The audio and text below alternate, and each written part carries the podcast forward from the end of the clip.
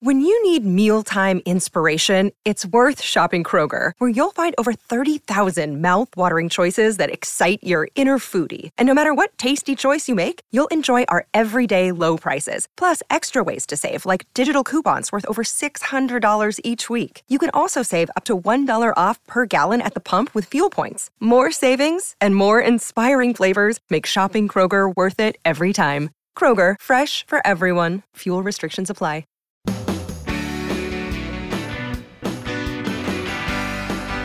So glad you're with us here on the Clark Howard Show, where our mission is to serve you with advice and information that empowers you so you make better financial decisions in your life. And one way we serve you is through the Team Clark Consumer Action Center, where we answer your questions one on one, free advice available to you, as we've been doing now in our 32nd year of providing one on one free advice.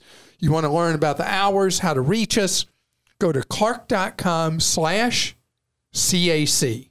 Today I'm talking scams. The first one we're going to talk about is something that happened at my own company.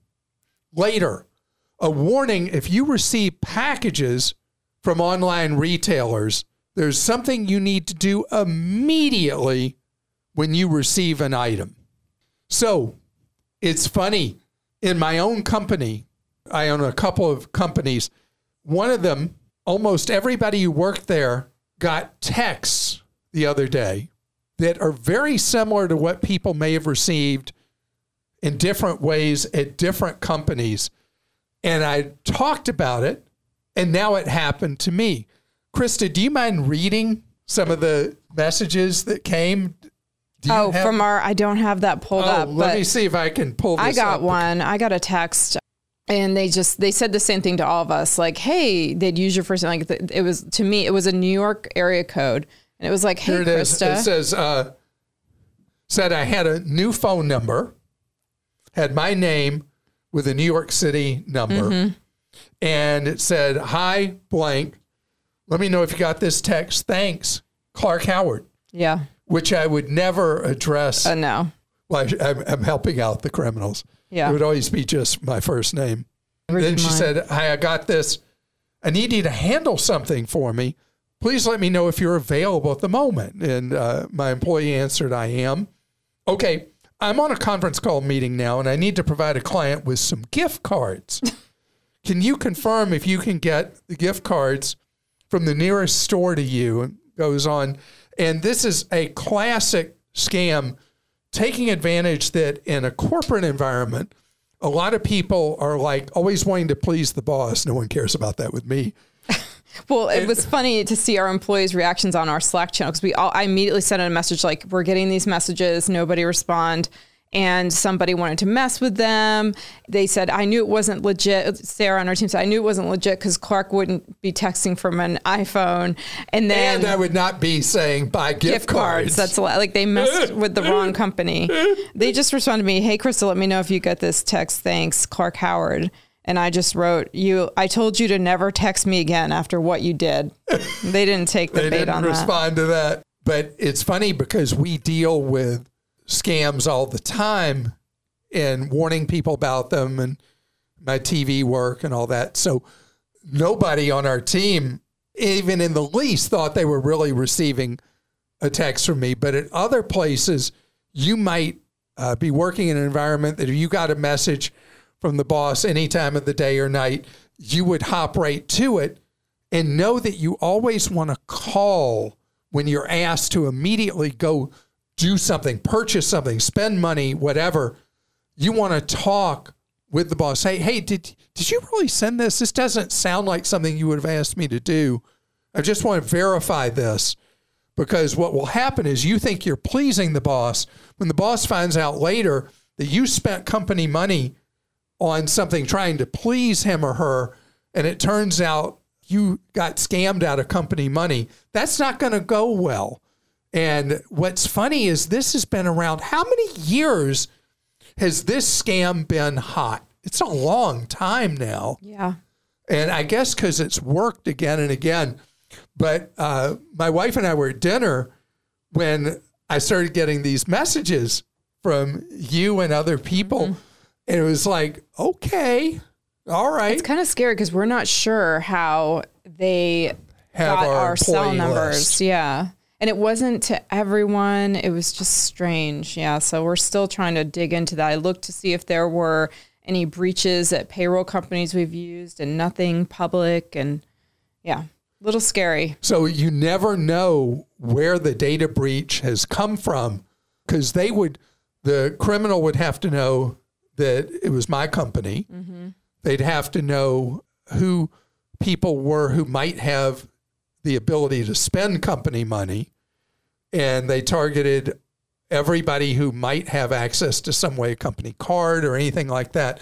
I wonder if it could be through any of the company credit cards if there was a breach at a credit card company. No, because the, a lot of people didn't have company cards. Okay. So no. So, uh, but the thing is, it's just really a good warning. And we were in a position to not do anything other than get new content from it, right? Yeah. but other people end up losing real money. And anytime you're reached out to by a friend, a family member, anything like that, you want to verify. And I know there are already people thinking, well, what about these AI things with people faking the voice of somebody? Yeah, that's going to be an additional issue we'll deal with. That's why you check and check and recheck and whatever before you respond, particularly off hours, and spend company money. Yeah, gosh. Okay, we'll go to questions. This is from Edward in Arkansas. Thanks for your great show. Recently, you spoke about opening teen accounts at Fidelity branch locations for for One dollar. Two of my children just turned 13, and I was able to open a youth account for each through Fidelity Online. No minimum balance, and they got a $50 bonus just for opening the account. Their money goes into a money market, which currently earns almost 5% interest. They get an easy to use app, which has educational material and lets them spend, save, and invest their money. They also get a debit card, which I'm holding onto. I opened an individual account of my own to feed their accounts. I also opened a Fidelity Bloom account in my name for our 10 year old to use. It has a similar app and is divided into a saving and spending category. It gets the same great interest rate plus a 10% bonus on the first $300 saved each year. The online option was great for us since we live rurally and not close to a Fidelity branch. Edward, the Fidelity accounts being offered to preteens and especially the one for teens for your 13 year olds, I love this because kids are being taught the concept of investing, saving and investing from a very young age instead of what is so much the push in the financial industry, which is to teach kids to spend, spend, and spend some more. And so I love what Fidelity's doing. My son, who's 18, took money he'd made from work and stuff, and he opened a Fidelity investment account. And he is doing some crazy investing, not of the kind that I would recommend, but he's learning. He's learning by being involved. He's looking for quick scores. He's buying stocks. I would, I'm not a big individual stock guy, as you know. And I don't care because it's his money. It's like a living laboratory, and he's learning important life lessons. So there's real advantage to have a child learning the fundamentals of investing. And when they get as old as my son, making mistakes as well that they will learn from that'll carry him the rest of his life. Lyle in Texas says, I just wanted to add that another way to save on water usage is to install a circulating pump on a conventional water heater with a special check valve to keep from wasting cold water waiting for hot water. Of course, it works better if you have a dedicated circulating return hot water line built into your home on the pump. You are so smart, Lyle. And I have actually installed one of these before. This is something that was popular forever in Europe, where water costs so much more historically than it costs here. Now that the cost of municipal water supplies has gone up so much in the United States, not sitting around waiting for water to get hot, wasting precious water is a great idea. I don't know why this isn't routinely done in new home construction, so it involves a retrofit. But what happens is it's like you're essentially having instant hot when you turn on the hot instead of waiting for it to warm up. We have this in our shower in our home we live in. And it's funny, you turn on the water, and we don't have a, um, a tankless water heater. We have a traditional, but the water is instantly hot because we have one of these systems. And I highly recommend it to reduce water consumption and water cost. Suzanne in Kansas says regarding streaming services, you have made a lot of suggestions about saving money on streaming services lately, but I haven't heard the most obvious one sharing the service. Sharing actually follows the rules of several streaming services and cuts the monthly cost. Prime allows my adult daughter and I, who live in separate states, to share an account and it cuts the annual fee in half. Each household or person can have a separate sign on, keep their viewing habits private, and do independent lists of movies to watch. I love that. And uh, we're finding that more and more streaming services we've shared as a family, we're not allowed to anymore, but any you can. And you're saying that uh, Amazon still permits it. If you can, yes. And you're right, it cuts your costs so very much. I love that you're doing it.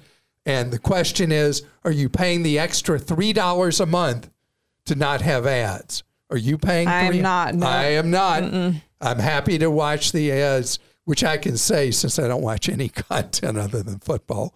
So I have nothing to watch till September. I have lots to watch. I've come up with a new trick when to make myself more productive. Like during the ads, I'll have one task. I'll run into the kitchen, put away some dishes, or do something um, while the ads are playing because it tells you the countdown on most of them, like how long you have to sit and then I get back for the show. So I'm not like just sitting there on my phone, which I used to do way too much of. You're always trying to be productive at all times. Well, it just helps me to get stuff done. And then it's like I have a timer on me, which really helps my brain. And then it's not, it doesn't take me that long. I get it done. It's a challenge, it's a gamification. So for a guy, what it is, is you go get a snack, or you go use the bathroom during commercials. We, you know, productive. Women can do time. those too. Yes. yeah, but you were just talking about being so productive during well, the time. You know, those are productive things too. Okay. All right. Well, coming right ahead, I want to talk about something that can infuriate you. You see something on sale, you buy it, and it comes, and it's not at all what it's supposed to be and you're fighting for your own hard earned money back. We're going to talk about that. All right, we got to talk because retailers are facing, if they didn't have enough to worry about, now they've got a big problem with return fraud. It goes to something that I started saying 20 plus years ago when you buy electronics. There's a lot of internal theft at electronics stores. Employees will, dishonest employees, they could be from a criminal ring or whatever, they will back in the storeroom remove a valuable item from its packaging, put in the box something of equivalent weight, and then expertly seal the box back. You go to leave the electronics store and you get home and you open it up, ready to set up whatever and you find bricks in there or whatever it is. And then you're trying to convince the electronics store you're not the thief. They sold you something that didn't have anything in it. Well, I never leave the premises of an electronics store without opening the box because unfortunately I heard from enough people this happened to to make sure that the actual item I'm buying is in that box recently I found one an item that had been returned, being sold as new, and it was packaged in there terribly. I went right back in and got it exchanged for a new in box item because I didn't get any discount for getting a returned item that looked terrible. Well, that was then, this is now. Now we're dealing in the era where a very large percent, depending on the retail category, of items purchased are being returned. And then there are a lot of people out there that are doing the kind of thing I talked about in electronic stores. They open up the item, take out the valuable merchandise, put something of could be even be identical weight back in the box, seal it expertly. It goes back to the returns department that's deluged with these packages. And what's happening is the retailer starts out as the victim and they don't even know it. The item looks to have been returned in unused, perfect condition, unopened. It goes back in inventory. And then the next person comes along and orders that item and gets it. And then when they open the box, what do they find? They find the item's not there. There was a story in the New York Times about how return fraud is now ending up hurting the legitimate customer who's the next one in line. They talk about a woman who bought something high end from Saks and received a can of tuna instead of this fancy accessory item for her home. And she was out $275. In her case, she posted a video about it, a TikTok, and she'd never been a TikToker. She's a lawyer, posted this, and then Saks cheerfully replaced the item in her case. But you're always on your back foot with this because the retailers are facing so much of this fraud. How do they know you're not the one taking advantage of them? So this is hazard. And what I recommend is that you cannot prevent a retailer from feeling like you're the bad guy, but time matters. Sometimes packages will come and we don't get around to opening them for maybe days or a week or more later. Uh uh-uh. uh When that package comes, you open it, you inspect it, you inspect the item. If there's a problem, you immediately contact the retailer. And depending on the retailer and their, their systems, you're going to be fine. After the New York Times story ran, this is being referred to as Tunagate when you order an item my gosh and you get something else that's crazy i can't believe that tuna fish of all things well it was the same weight same weight as mm. the item to the ounce it was the same weight wow as the item that the person had ordered imagine if criminals would use their minds for good that would be incredible that's always been true. Yes, indeed.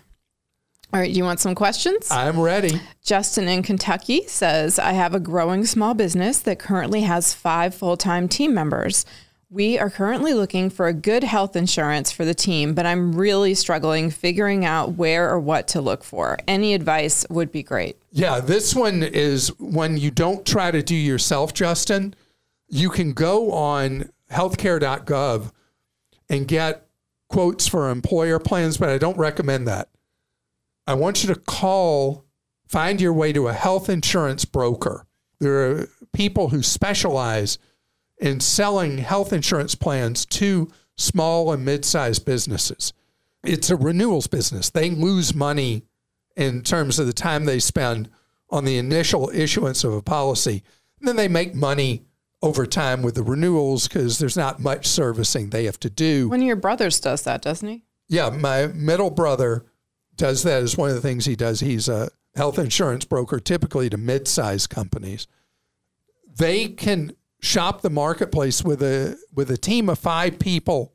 There are two ways you can go on this. You can buy a compliant plan or a non-compliant plan. What that means in English is that a compliant plan if one of your employees has a pre-existing condition or one of your employees is older, they're covered just fine under a compliant plan. It's like an individual buying health insurance. On the other hand, if everybody in your group is young, particularly young, and nobody's had any major illnesses, you can buy a non compliant plan, which means they can medically underwrite the five of you and decide what to charge based on the health history and the ages of the people involved. It's kind of like cherry picking. And if you've got a very healthy five, you will save money buying a non compliant plan. Now, that works till somebody gets some kind of big illness. Then they're not going to want you at the next renewal. And then at that point, because this is where the cherry picking comes along, you can then go into a compliant plan for the next plan year. I will tell you that for a small group, uh, you will be stunned how much the insurance costs. It is it is not a low cost venture to provide health insurance. We provide health insurance to is it twenty two people, eighteen? Um, I don't think people? everyone. Not everybody Yeah. gets the insurance. All right. Uh, I we don't. provide we provide to somewhere around 20 people. We provide health insurance and it's a big bill every month. And the way we do it is we pay is it 75% for an individual and then we have a different thing for people who bring along spouse or family. But you can decide how much or how little of the premiums you wish to cover as the owner of the business. Greg in Minnesota says, I thought credit cards were cutting back on credit. I went from $18,000 in credit to over 31,000. I applied and was accepted for the military star card and the Costco Anywhere Visa. That makes a total of 5 cards. Don't worry, I will not be flying to Vegas and max them out. Why the $5,000 plus approvals? Will this come back to bite me in the future? So actually, Greg, this is the perverse thing about credit cards. You must have a credit score above 760. If your credit score is 760 to 850, at the same time, credit card companies are cutting back limits and even closing people's accounts. You are still considered to be a great person for them to get. Some issuers 780 instead of 760 or above. And so they want you because you are an extremely low risk of default on the card, delinquency, or charge off. So those terms all mean different things in bank speak. But it is to your advantage to have more available credit because then you're using less of it and your credit score is based roughly a third of it is based on how little of your available credit you're using. You never want to use at any time more than 30% of your available credit and to have a great credit score, you want to use less than 10. So usually you're going to need more credit limit, more credit room in order to drive up that score by having what's referred to as low utilization or low percent of available credit.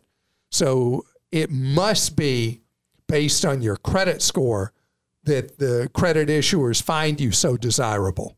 Calvin in South Carolina says, How do you feel about bridge loans to allow one to purchase a home before their live in home sells? Well, this depends completely on how much carrying two notes would stress you to the end of the earth.